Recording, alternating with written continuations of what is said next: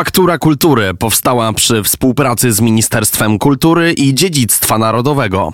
Transakcja zakupu kolekcji książąt czartoryskich przez ministra kultury i dziedzictwa narodowego w grudniu 2016 roku, a następnie jej przekazanie w 2017 roku na własność Muzeum Narodowego w Krakowie ostatecznie zabezpieczyły bezcenne zbiory i zagwarantowały, że pozostaną własnością państwa polskiego. Dzięki decyzji profesora Piotra Glińskiego to najstarsze polskie muzeum zostało po ponad dekadzie zamknięcia wyremontowane, a kolekcja wróciła do domu, już jako własność państwa polskiego polskiego, narodu polskiego. W ramach projektu Przeszłość, Przyszłość remont i wyposażenie Muzeum Książąt Czartoryskich, dofinansowanego przez Ministerstwo Kultury, nie tylko przeprowadzono niezbędne prace remontowe czy aranżacyjne, ale także zakupiono najnowszy sprzęt multimedialny, konserwatorski i digitalizacyjny. Dzięki temu idea księżnej Izabeli Czartoryskiej, aby pamiątki przeszłości dla przyszłych pokoleń gromadzić, jest kontynuowana. Po Muzeum Czartoryskich, oddziale Muzeum Narodowego w Krakowie w przededniu trzeciej rocznicy jego ponownego otwarcia oprowadzał nas Mateusz Chramiec.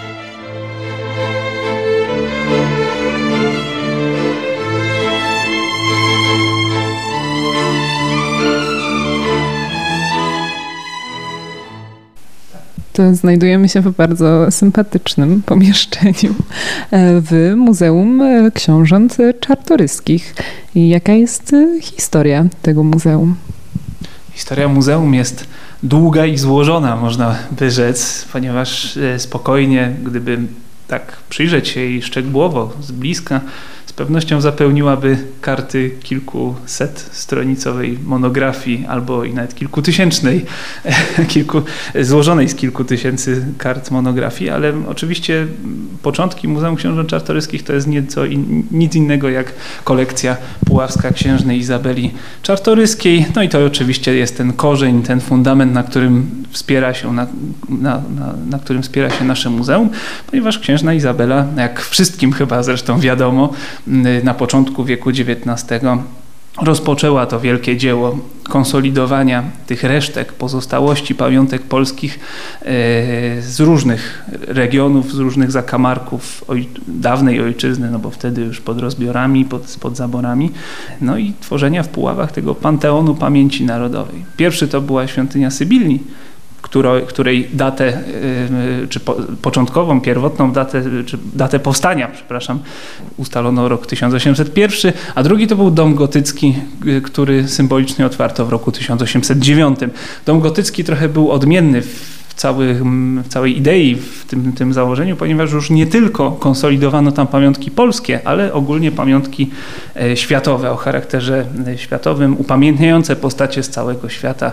Tam przecież został upamiętniony chociażby Jerzy Waszyngton, czy Wolter, czy Petrarka, e, czy cały szereg innych uczonych, polityków, wodzów, i, i innych zacnych osobistości.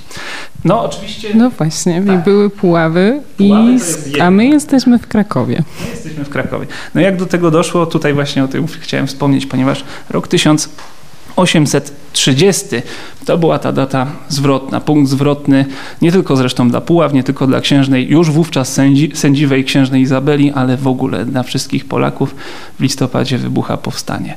I to powstanie zdeterminowało większą część narodu, znacznie większą, ogromną część narodu do, do tego wielkiego zrywu e, wyzwoleńczego, e, do podjęcia kolejnej próby odzyskania swojego państwa, umieszczenia e, państwa na mapie państwa polskiego na mapach Europy, ale niestety, no, jak wszyscy wiemy, powstanie to zakończyło się klęską. Jednym z epizodów powstania listopadowego było zniszczenie czy wtargnięcie, wkroczenie wojsk rosyjskich do Puław, które z drugiego brzegu Wisły rozpoczęły ostrzał majątku rezydencji puławskiej. Wówczas zaczęła się pośpieszna ewakuacja.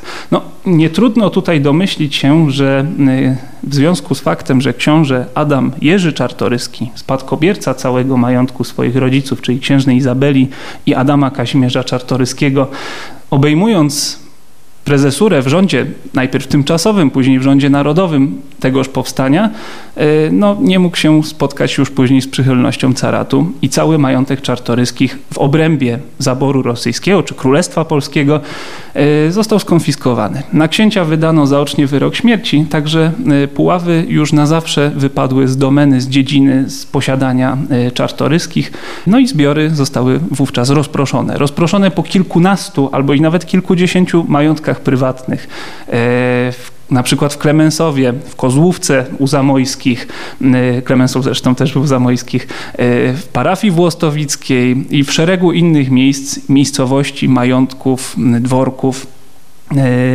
te y, dobra były rozproszone.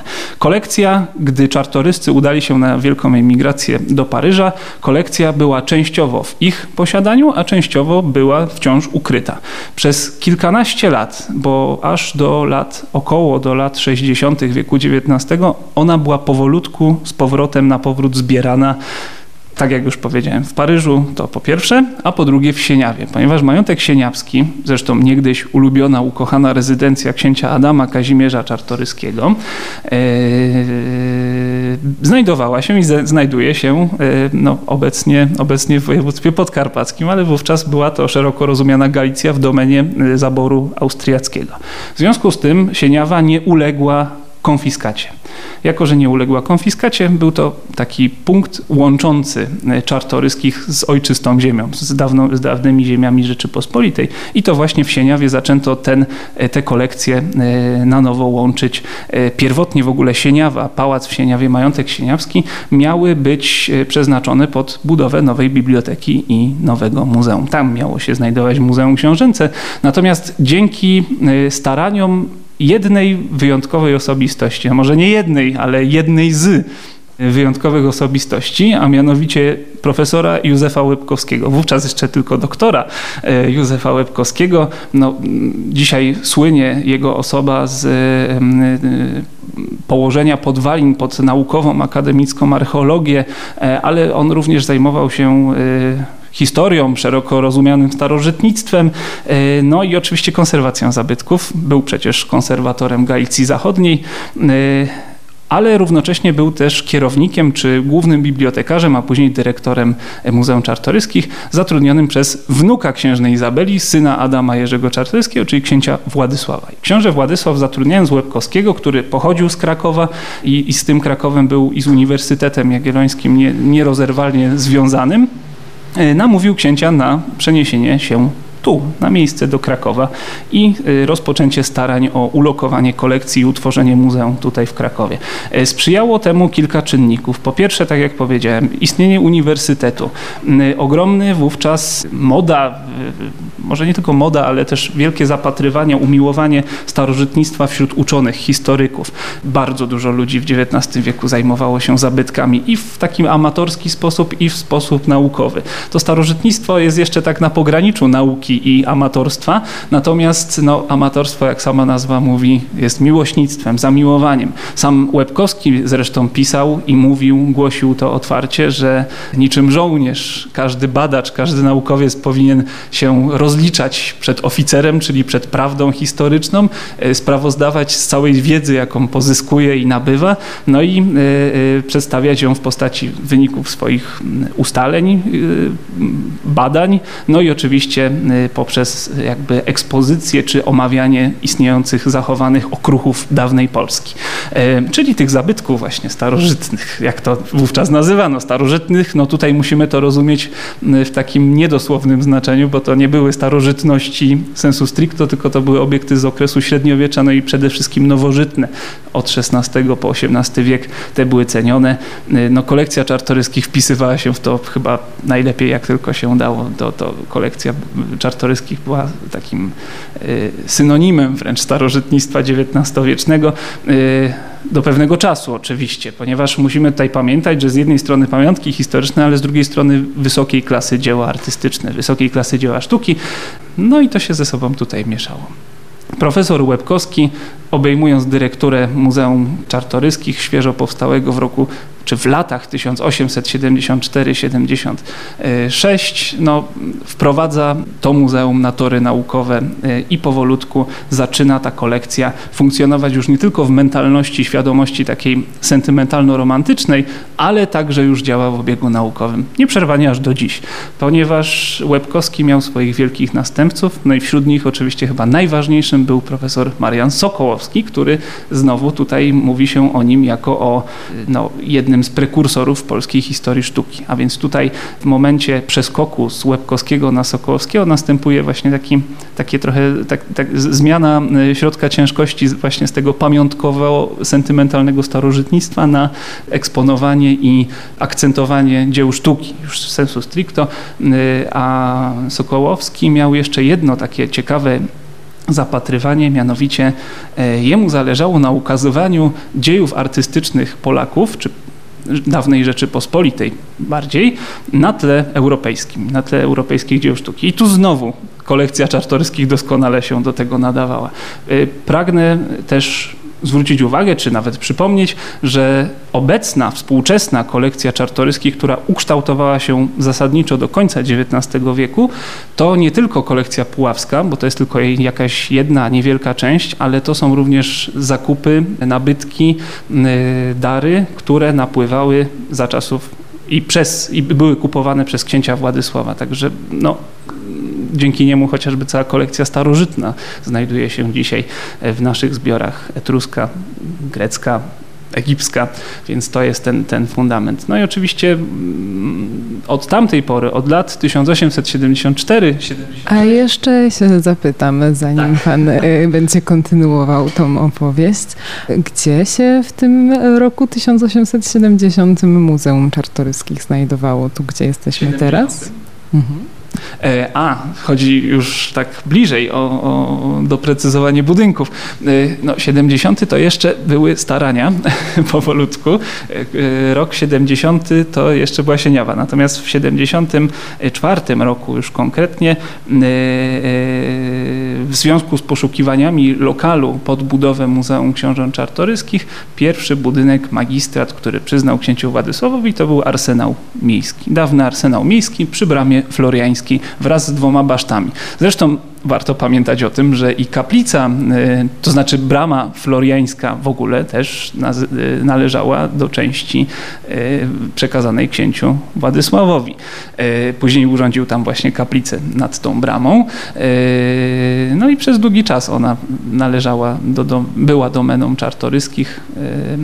Natomiast Arsenał był tym pierwszym budynkiem, gdzie eksponowano obiekty i później urządzono również bibliotekę, ponieważ musimy pamiętać o tym, że Muzeum Czartoryskich to nie tylko zbiory pamiątek historycznych i artystycznych, ale również biblioteka i ogromny, gigantyczny zasób rękopiśmiennych archiwaliów, starych druków, bezcennych dokumentów dokumentujących no, dawną Polskę. Tutaj chyba taką wielką ciekawostką jest fakt, że to właśnie w zbiorach czartoryskich znajduje się rękopis y, opisu obyczajów y, za czasów Augusta III Jędrzeja Kitowicza. To właśnie u nas on się znajduje, więc to jest y, jeden z wielu takich no, bezcennych artefaktów rękopiśmiennych z, z dawnych lat. A drugim budynkiem to był budynek tak zwanego klasztorka. Dlaczego klasztorka? Ponieważ było to popijarskie Kolegium Novum, e, które należało do zakonu pijarów. Zostało ono skasowane w ramach tych reform wprowadzonych jeszcze za czasów Józefa II i po po jego czasach.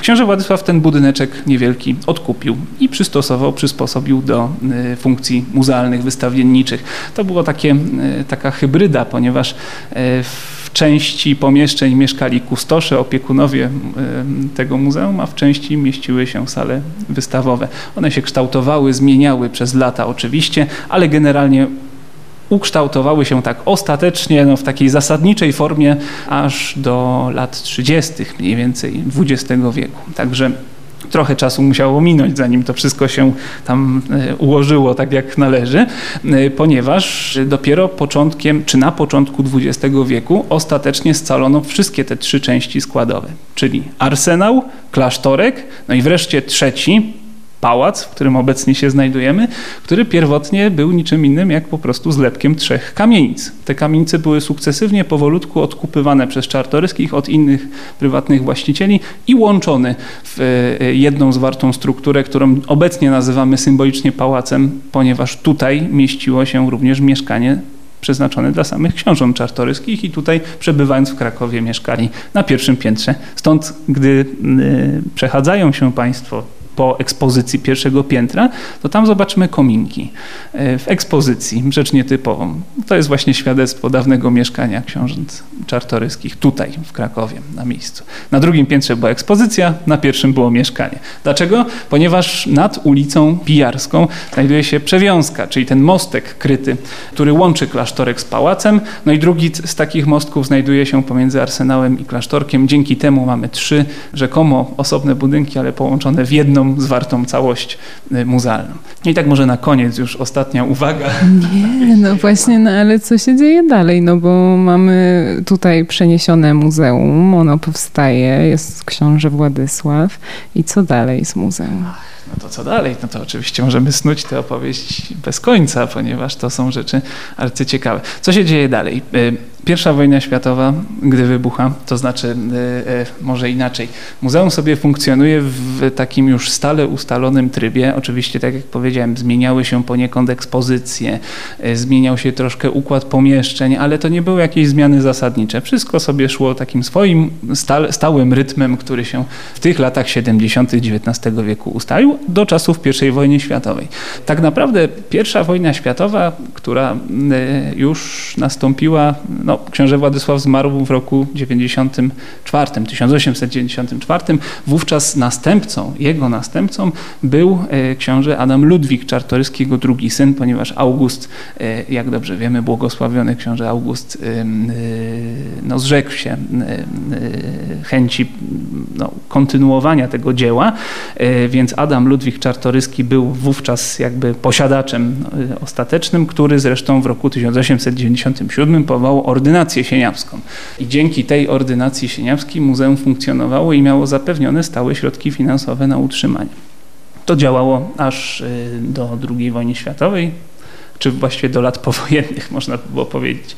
E, natomiast pierwsza wojna światowa obeszła się z muzeum stosunkowo łaskawie, ponieważ jak dobrze wiemy, do Drezna tymczasowo wywieziono, aby zabezpieczyć tylko te trzy nasze najcenniejsze obrazy, e, Rafaela, Leonarda i e, Rembrandta. Natomiast muzeum, gdy czytamy sobie źródła, korespondencję kustoszy z tamtego czasu, z I wojny światowej, to my się ledwo domyślamy, że ta wojna w ogóle trwa. Bardzo niewiele tam jest informacji odnośnie tego, co się działo na bieżąco. A wiemy przecież, że w latach 1914-15 Kraków był szczególnie doświadczony przez tę wojnę, ponieważ tutaj na terenie Krakowa, czy wokół Krakowa znajdowała się twierdza, prawda, która, która no, niosła ze sobą wiele ograniczeń dla mieszkańców tego w ogóle w źródłach prawie że nie odczuwamy, nie widzimy.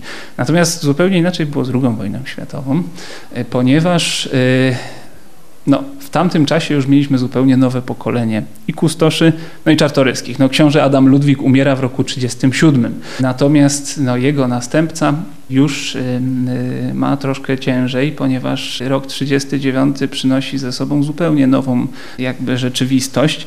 No i niestety i niestety y, wrzesień 1939 roku bardzo mocno, bardzo no, nie, niełaskawie się obszedł z tym, z tymże muzeum. Na pewno już niejednokrotnie to przecież się powtarza w literaturze i nawet w takim obiegu popularnym, że podjęto kilka różnych decyzji mających na celu zabezpieczenie tych zbiorów, a mianowicie wywieziono część najcenniejszych dzieł do Sieniawy do Pałacu w Sieniawie, konkretnie do oficyny, do tej skrytki, gdzie te zbiory e, zamknięto, e, ukryto, zamurowano. No na skutek jakiejś tam zdrady, prawda, zdrady e, żołnierze niemieccy mieli tę skrytkę odnaleźć i wyrabować. Niestety w związku z tą grabieżą no bezpowrotnie przepadły te najcenniejsze obiekty, poza tymi dwoma. No dzisiaj, do dzisiaj mamy szczęśliwie zachowaną damę z gronostajem Leonarda i Rembrandta, natomiast niestety nie przetrwał Rafael, e, po którym słuch zaginął e, już w czasie wojny. Nie wiemy do dzisiaj, co się z nim dzieje. No i niestety szkatuła królewska, czyli ta rzecz, która była taką jeszcze w czasach puławskich w świątyni Sybilii determinantą całej kolekcji. Jeżeli mm, byśmy wniknęli teraz w układ eksponatów, jak one były pokazywane w świątyni Sybylii na początku XIX wieku, aż do roku 1830, to wówczas przekonalibyśmy się, że szkatuła królewska, czyli ta hebanowa czarna skrzynia okuta pięknie e, z pamiątkami po polskich władcach, wyznaczała całą resztę, cały, nadawała cały sens tej, te, temu panteonowi pamiątek narodowych polskich, e, ponieważ ona stała na samym środku tej, tejże sali. Cała reszta była jakby jej takim akompaniamentem, można było powiedzieć. E, no i ta szkatuła królewska szczęśliwie funkcjonowała. Ona istniała e, do 1939 roku i niestety została przez wojsko zniszczona. Te resztki, które nam się zachowały, wciąż eksponujemy w jednej z gablot i jeszcze kilka innych pamiątek e, w pozostałych gablotach w kolejnych salach. Resztki szkatuły królewskiej to jest raptem kilka przedmiotów, no i chyba takim najcenniejszym jest stauroteka, którą no, według tradycji, przynajmniej bizantyńska stauroteka, którą według tradycji hetman Żółkiewski miał wziąć jako trofeum na carach szujskich po bitwie pod Kłuszynem. E, no już abstrahując od tej tradycji, w dalszym ciągu jest to wyjątkowej klasy cenne dzieło artystyczne. Mm, oprócz tego mamy jeszcze y, taki niewielki portrecik, y, no wręcz miniaturowy portrecik y, królowej Marii Gonzagi. No i tutaj znowu tradycja głosiła, że własnoręcznie wykonał ten portrecik król Zygmunt III. No nie mógł tego oczywiście zrobić, ale tradycja tak głosi. I kilka jeszcze drobnych, drobnych pamiątek, mm, ale to jest w zasadzie wszystko. Mm, no jeszcze należy tutaj dodać kilka przedmiotów, które znajdują się w skarbcu katedry krakowskiej, ponieważ czartoryscy przekazywali, y, zarówno książę Władysław, jak i Adam Ludwik przekazywali, przekazali kilka pamiątek do skarbca katedralnego, dzięki temu one również przetrwały do dziś trudna ta historia i bardzo złożona i długa, zdaję sobie z tego sprawę, ale no, z tych najważniejszych rzeczy to jest taki telegraficzny skrót do wojny. No, a co działo się później? Och, bardzo dużo. Jeszcze można by było dalej snuć tę opowieść, ale może ten creme de la creme, czyli do II wojny światowej, to myślę, że będzie dobre podsumowanie. Dobrze, to dalszą część historii może jeszcze kiedyś usłyszymy. To teraz możemy zobaczyć, e, co w galerii się znajduje. Tak? Oczywiście, jak najbardziej, jak najbardziej te ciekawe rzeczy zobaczymy. Średniowieczne, tak, postawione na swoje Dalej. Tutaj są te resztki po szkatule królewskiej. E, w tym momencie staurotyka i buciki koronacyjne Zygmunta Augusta są na Wawelu ponieważ mamy takie porozumienie z Wawelem, że pół roku są u nich, a pół roku są u nas. jako część oczywiście ze skarbca e, koronnego. No dobrze, ale sama szkatuła się zachowała, czy nie? Skrzy... Szkatuła absolutnie się nie zachowała. No niestety, znamy ją z dokumentacji fotograficznej. Stefan Komornicki, jeden z ostatnich, na przedostatni kustosz przedwojenny, niestety zginął tragicznie we własnym domu zresztą w roku 1942. No miał takie hobby, można było powiedzieć, czyli fotografowanie. Był rozmiłowany w wykonywaniu fotografii i bardzo dużo tych fotografii przed wojną w latach 30. wykonał, różnych muzealiów, zabytków. No i wykonał także doskonałą dokumentację szkatuły królewskiej. No, oczywiście doskonałą, na ile ówczesne możliwości techniczne pozwalały, ponieważ czasami ciężko tam zobaczyć jakieś detale na tych zdjęciach, ale zasadniczo wiemy, jak jak wyglądały, jak wyglądały te obiekty i w jakim były one układzie wówczas zestawione. Przypominam, że to jest układ z lat 30. wieku XX, co nie musi koniecznie świadczyć, że to jest układ z czasów puławskich, z, czyli z początku XIX wieku. Troszkę tam zmieniano jednak te, te obiekty, które tam, tam w środku były, ale to były zupełne e, detale, niuanse. Dlaczego tutaj w tej gablocie mamy prezentowane buciki, które tym momencie są na Wawelu.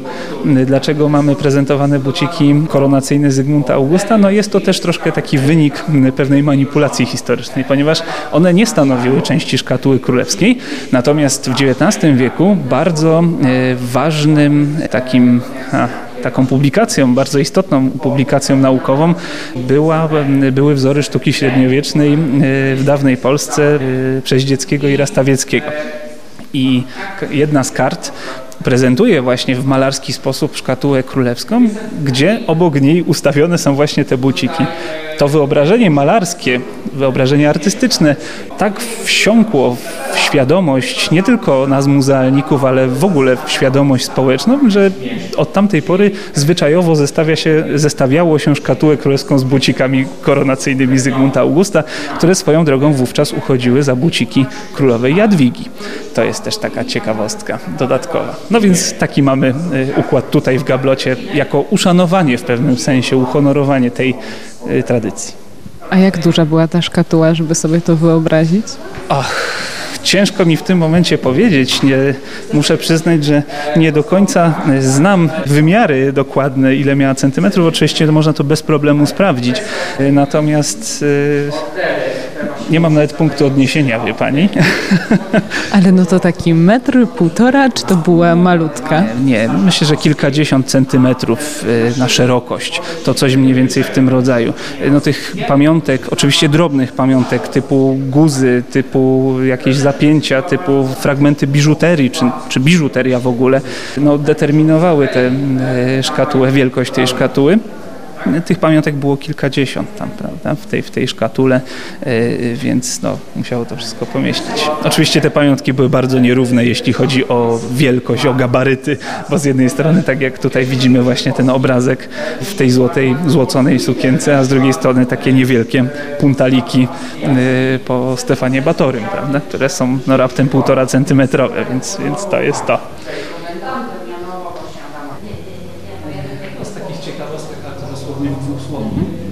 Słowach, czy w kilku zdaniach może. E, no z uwagi na swoją jakby profesję i moją specjalizację, to zawsze oczywiście zwracam uwagę na uzbrojenie, na broń, czyli coś, co, co, co mnie osobiście najbardziej interesuje. Natomiast no, każdy doskonale wie, że kolekcja jeszcze z czasów puławskich i w ogóle te tendencje XIX-wieczne zakładały, że każdy przedmiot najlepiej, jeżeli będzie po kimś. E, to było, to było takim e, najważniejszym punktem, czy najważniejszym kryterium poszukiwań e, dawnych historyków, czy dawnych kolekcjonerów z przełomu XVIII i XIX wieku, ażeby przedmiot kogoś upamiętniał, do kogoś miał należeć. Wtedy był najbardziej cenny, najbardziej wartościowy. No i oczywiście czasami to, ta proweniencja była bardzo wyimaginowana. To musimy tutaj otwartym tekstem przyznać. Tak na przykład szable XVII-wieczne y, łączono, czy broń XVII-wieczną łączono na przykład z królem Jagiełą, czy nawet wręcz z Mieszkiem I. To jest dzisiaj nie do pomyślenia, ale musimy pamiętać, że y, przy ówczesnym no, stanie wiedzy, no i oczywiście przy ówczesnych potrzebach związanych z poszukiwaniami narodowych relikwii, narodowych pamiątek, tak uważano i tak myślano. Ale z drugiej strony mamy jeszcze szereg przedmiotów, które są interesujące, ponieważ wywodzą się z innych kolekcji zacnych. Tak na przykład ta szabla, którą tutaj widzimy pod dwójką w korytarzu w jednej z gablot, jest zasadniczo niczym wyróżniającym się spośród całej reszty, ponieważ jest to szabla najpewniej z czasów króla Batorego albo troszkę później, czyli tak zwana batorówka przedstawiająca, zawierająca e, napisy i odniesienia e, do króla Batorego, co nie, wcale nie świadczy o tym, że ona do króla Batorego należała. E, to była po prostu broń używana przez popleczników, przez zwolenników monarchy albo osób, które popierały go jeszcze za jego życia, ponieważ tego typu szable mogły powstawać i później.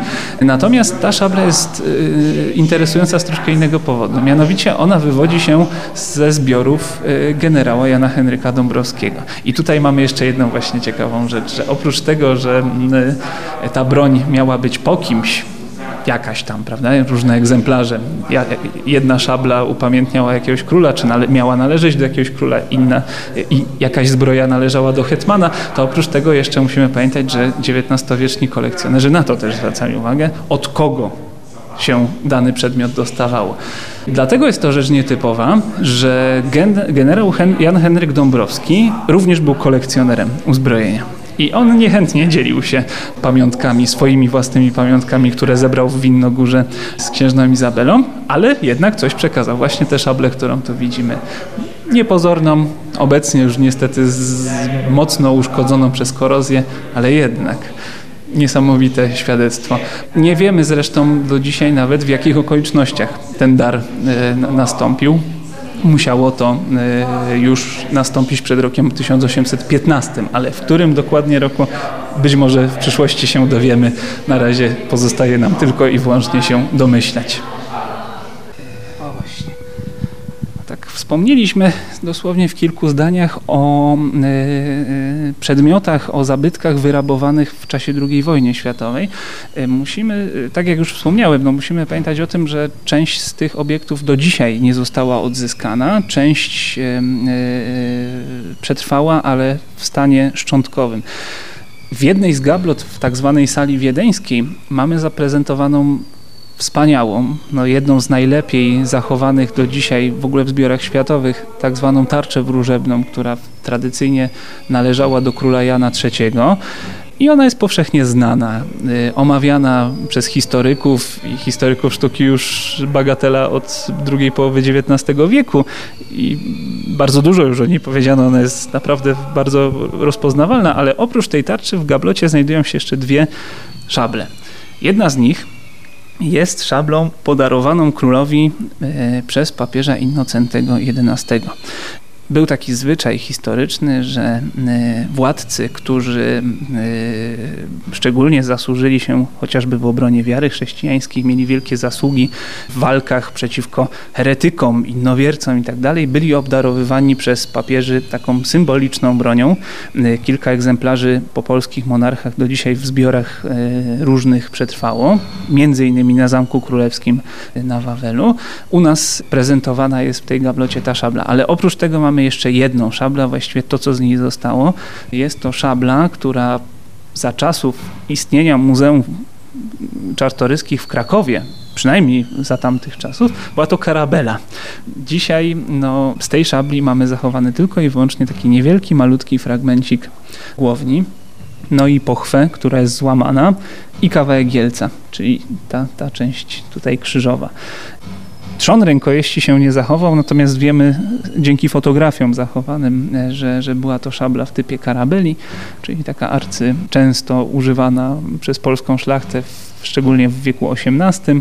Ta konkretnie szabla e, była przynajmniej tradycja tak głosi, darem hetmana Jana Sobieskiego do Loreto po zwycięstwie w bitwie pod Chocimiem w roku 1673. Tak jak powiedziałem, dzięki fotografiom znamy, y, wiemy jak ona wyglądała, jest udokumentowana, ale po 1939 roku, po wrześniu 1939 roku, gdzie, gdy była ukryta właśnie w tej skrytce w oficynie pałacu w Sieniawie, no zostało z niej tylko tyle, tyle ile widzimy. Co jest jeszcze ciekawe, Proszę zwrócić uwagę, że na tej pochwie mamy nałożony taki dziwaczny materiał zielonkawy, prawda? Y, aksamit, y, co w dekoracji broni stosunkowo rzadko się zdarzało, a taki kolor jest właściwie w ogóle nieznany w dekoracji broni.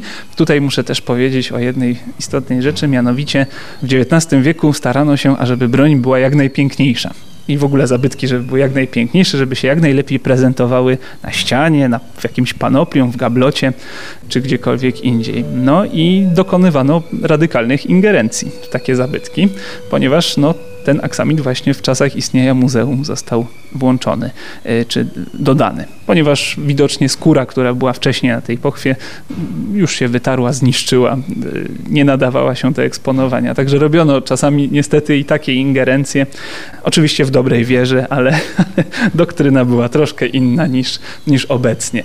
Co jeszcze jest ciekawe, tak odnośnie tej historii muzeum, żeby jakoś skorelować zabytki z, e, z historią samej, samej instytucji, to to, że gdy Państwo się przyjrzą obrazom polskich artystów, no i oczywiście chyba największego mistrza tamtego czasu, czyli Janowi Matejce, to masę z tych zabytków, które tutaj widzimy w tej sali czy w innych salach, znajdziemy również na jego obrazach. Matejko był jednym z najczęściej chyba odwiedzających e, gości, zresztą też bardzo dobrze zaznajomionych z księciem Władysława, Władysława który przychodził do muzeum i po prostu wypożyczał sobie obiekty, wykorzystując jako rekwizyty do swoich obrazów. E, niezależnie jakich w każdej prawie że scenie historycznej Matejki znajdziemy, znajdziemy e, dzieła z kolekcji czartoryskich.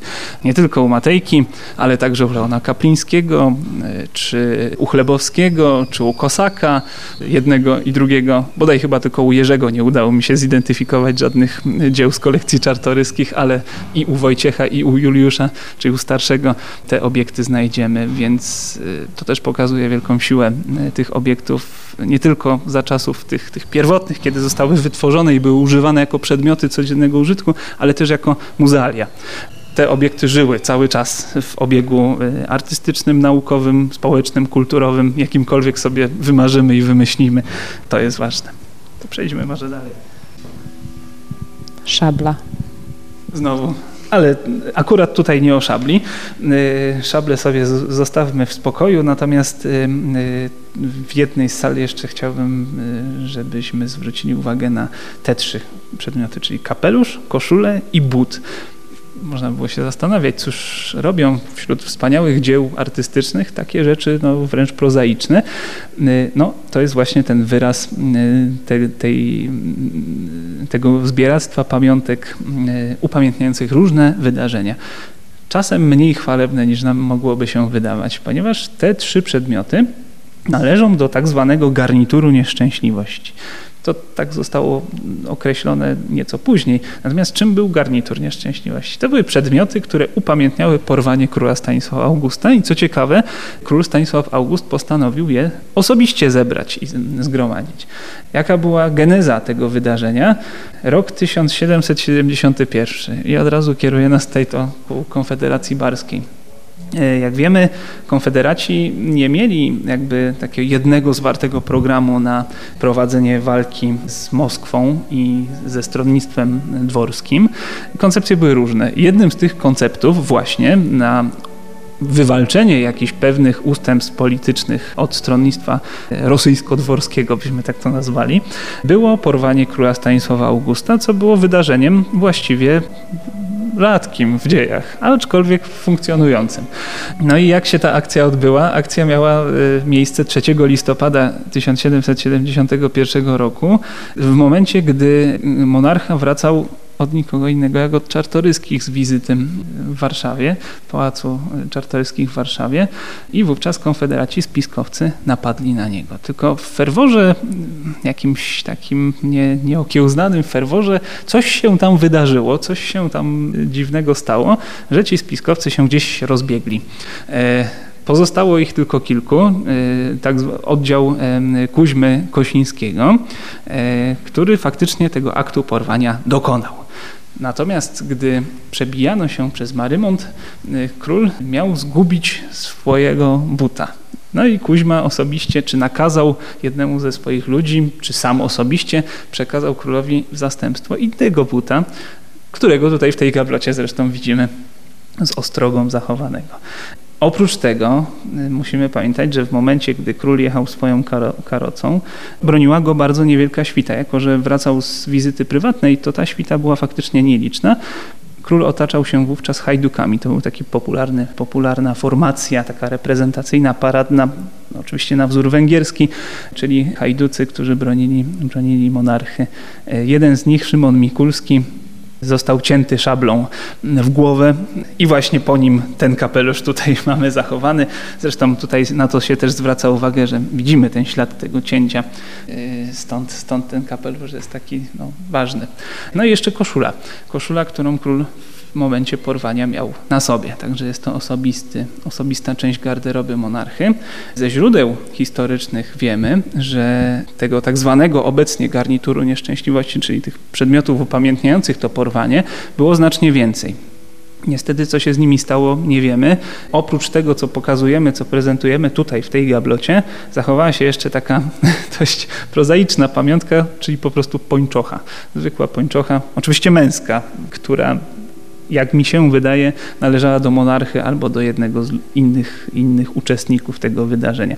Cała rzecz zakończyła się mm, dość mm, nietypowo, ponieważ Kuźma ukorzył się przed królem, e, wyznał błąd, e, swój błąd, stwierdził, że cały, cały ten akt porwania był e, niewłaściwy, że na majestat monarszy nie powinno się zamachiwać i e, będąc świadomy kary poddał się, e, zwrócił, że tak powiem, e, króla Stanisława Augusta z powrotem całego i zdrowego do Warszawy. Przez kilka kolejnych lat toczyły się procesy, które również były stenogramowane, znaczy no, tak byśmy to dzisiaj określili, po prostu zapisywano relacje z tych, z tych procesów sądowych i wówczas dowiadujemy się z nich również, że król postanowił, czy optował tutaj za ułaskawieniem Kuźmy. Kuźma przeżył faktycznie, nawet dostał całkiem niezłe od króla uposażenie, mimo że został skazany na banicję.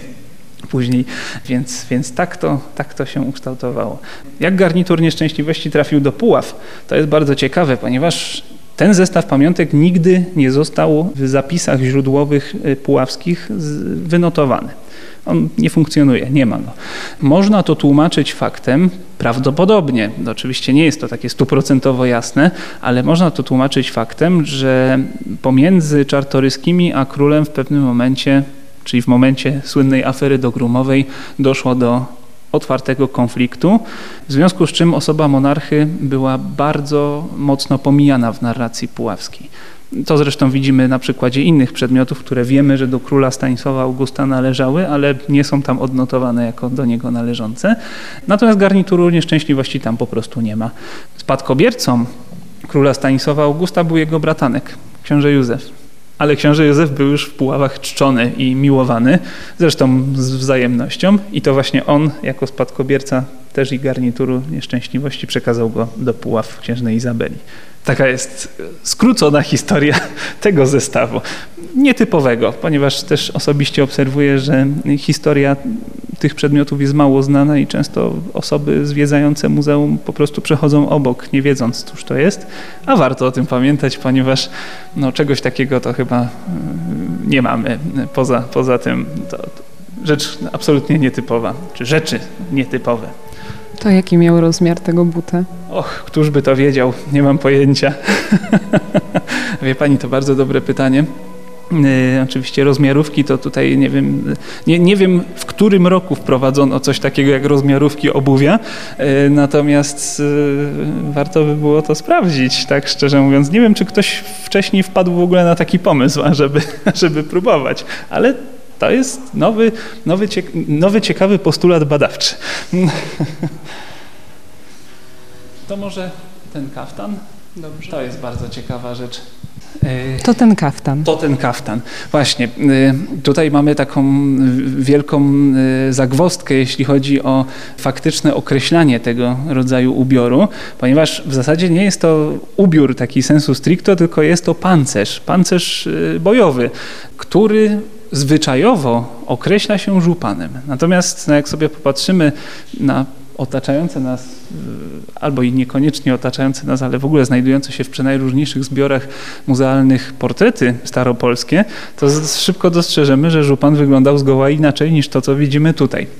Jest to tak zwany, no tak się to określa e, z terminologii wschodniej, ponieważ ma to metrykę mongolską aż, czyli dość taką daleko wschodnią, dość odległą, tak zwany tegilaj, czyli watowany kaftan, który można było używać jako pancerz wierzchni miękki, albo ewentualnie pancerz, który zakładało się pod zbroję czy półzbroje, czyli po prostu metalowy napierśnik, ewentualnie pancerz y, łuskowy albo y, jakiś bechter lub innego rodzaju uzbrojenie ochronne. Y, natomiast co jest w nim wyjątkowego? No po pierwsze to, że mm, znowu mamy tutaj do czynienia z zabytkiem, który jest jedyny w swoim rodzaju. Więcej takich w Polsce zachowanych nie mamy. Natomiast ten znowu według tradycji miał należeć do hetmana Stanisława Żółkiewskiego. Jego historia jest dość dobrze udokumentowana udokumentowana, ponieważ jak wiemy, potomkami e, Żółkiewskiego e, następcami i tak dalej, byli sobiescy. A więc ten kaftan znajdował się w zbiorach w prywatnym posiadaniu króla Jana III i w XVIII wieku, za czasów Radziwiła Rybeńki, został, czy trafił w ręce właśnie Radziwiłów, rodu Radziwiłów. Radziwiłowie przez ponad no prawie, przepraszam, nie, nie ponad, ale prawie 100 lat mieli go we własnym posiadaniu, przechowywali ten kaftan w nieświeżu, w jednej z najwspanialszych staropolskich rezydencji. I Dominik Radziwiłł, młody oficer księstwa warszawskiego, jeden z podwładnych księcia Józefa Poniatowskiego, zresztą wielce w niego zapatrzony, postanowił będąc również wychowankiem Puław i wychowankiem y, Adama Kazimierza Czartorskiego, postanowił ten kaftan w darze księżnej do świątyni Sybilni przekazać. W ten sposób on do nas trafił i jakimś cudem się zachował, ponieważ tutaj zawsze oprowadzając gości po naszym muzeum zwracam uwagę na y, wielką pracę konserwatorek tkanin, które no tutaj przez dwa lata pracowały nad tym kaftanem, ponieważ on był w stanie rozsypki zupełnym. Poszczególne pojedyncze nici wychodziły na wierzch. Było nawet zagrożenie, że nie uda nam się w ogóle tego kaftana wyeksponować. Konserwatorki dokonały magii, skrupulatnie tutaj no, przywracając go do życia. I dzisiaj go dzięki temu możemy oglądać.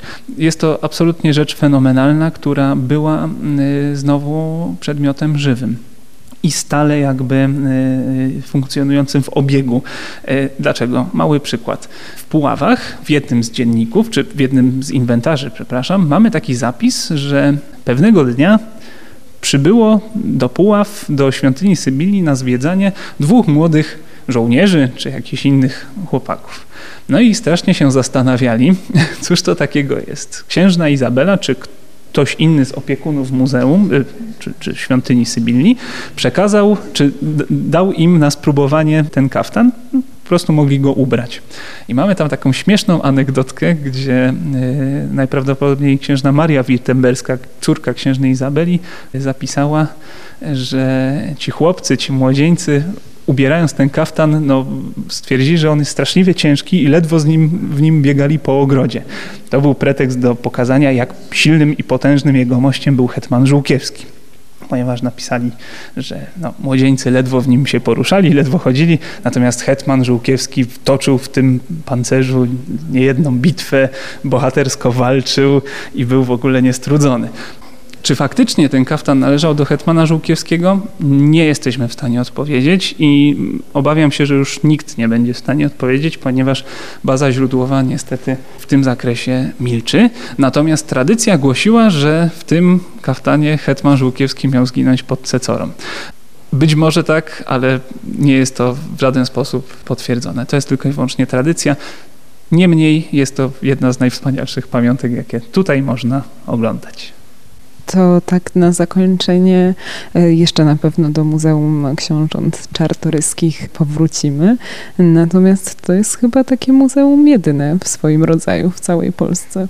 Absolutnie, absolutnie tak. E, no, musimy też pamiętać, że kolekcji arystokratycznych, kolekcji rodowych, zarówno takich pamiątek historycznych, jak i zbiorów artystycznych było w dawnej Polsce jeszcze w XIX wieku sporo. Niestety, no, nasza historia jednak spowodowała, że tych zbiorów e, rodowych do dzisiaj przetrwało bardzo niewiele, a kolekcja Muzeum Książąt Czartoryskich jest przykładem e, no, zupełnie takim wyjątkowym, ponieważ przetrwała w bardzo dużej części. Oczywiście my mówimy dzisiaj o stratach wojennych. Czasami przeglądając stare inwentarze zauważamy też pewne braki, które następowały przed wojną, przed II wojną światową i nie wiemy na przykład, co się z tymi obiektami stało. Być może były sprzeda sprzedane albo gdzieś po prostu się zawieruszymy, zawieruszyły. Musimy pamiętać, że była to kolekcja prywatna i właściciel miał pełne prawo do dysponowania tymi dziełami.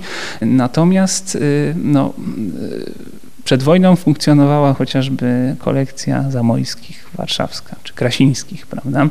Inne kolekcje rodowe. Y, niestety no, nasza, nasze dzieje spowodowały, że te kolekcje albo mocno się uszczupliły, albo w ogóle już dzisiaj nie istnieją, są zupełnie rozproszone. Czartoryscy na szczęście przetrwali i żyją i działają dalej. Więc ca, cała ta nasza kolekcja funkcjonuje i jest wyjątkowa przez to, że tak jak już no, powiedziałem teraz chyba wielokrotnie w czasie naszego spotkania, łączy w sobie zarówno pamiątki historyczne, zarówno te świadectwa dziejów nie tylko Polski, ale innych krajów Europy, a z drugiej strony wielkie dzieła o charakterze artystycznym, więc tutaj no, jesteśmy taką pajęczą siecią, można było powiedzieć, łączącą te wszystkie wątki w jedną zwartą całość. I to jest wyjątkowe właśnie w tej kolekcji. Bardzo panu dziękuję. Proszę bardzo, kłaniam się.